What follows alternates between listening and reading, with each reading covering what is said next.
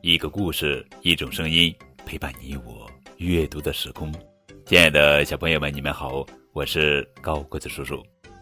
今天要讲的绘本故事的名字叫做《犯了错，改正就好啦》。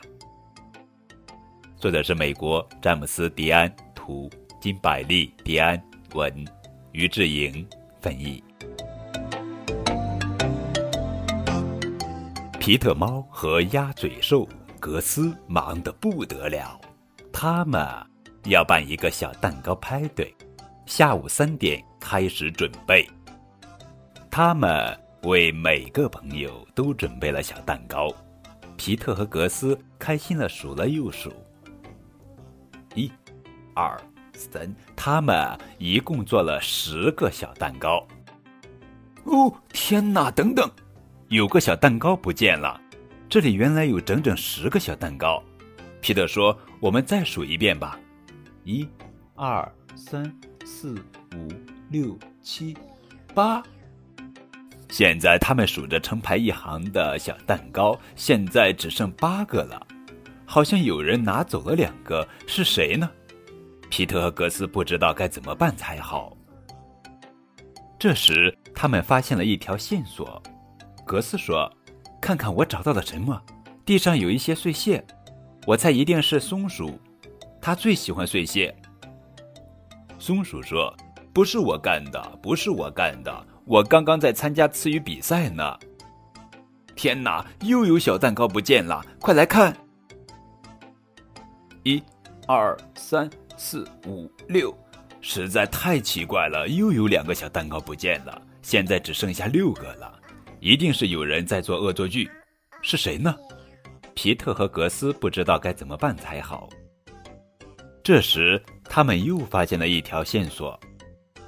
皮特说：“我猜一定是鳄鱼，他最喜欢吃东西。”鳄鱼说：“不是我干的，不是我干的，我刚刚在学英语呢。”天哪，又有小蛋糕不见了，快来看！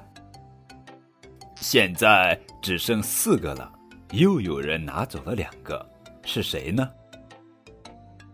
皮特和格斯不知道该怎么办才好。这时，他们又发现了新线索。皮特说：“我猜一定是乌龟，它最喜欢吃甜食。”乌龟说：“不是我干的，不是我干的，我刚刚在海里游泳呢。”天哪，又有小蛋糕不见了，快来看！到底是怎么回事？所有的小蛋糕现在全都不见了。皮特和格斯不知道该怎么办才好，他们开始寻找其他线索。他们发现坏脾气的蛤蟆的脸上挂着糖霜。皮特和格斯终于知道是怎么回事了。对不起，我错了。我吃了一个蛋糕还不够，吃啊吃啊，把它们都吃完。每个小伙伴都认为坏脾气的蛤蟆不能参加小蛋糕派对了，因为他把大家的小蛋糕都吃完了。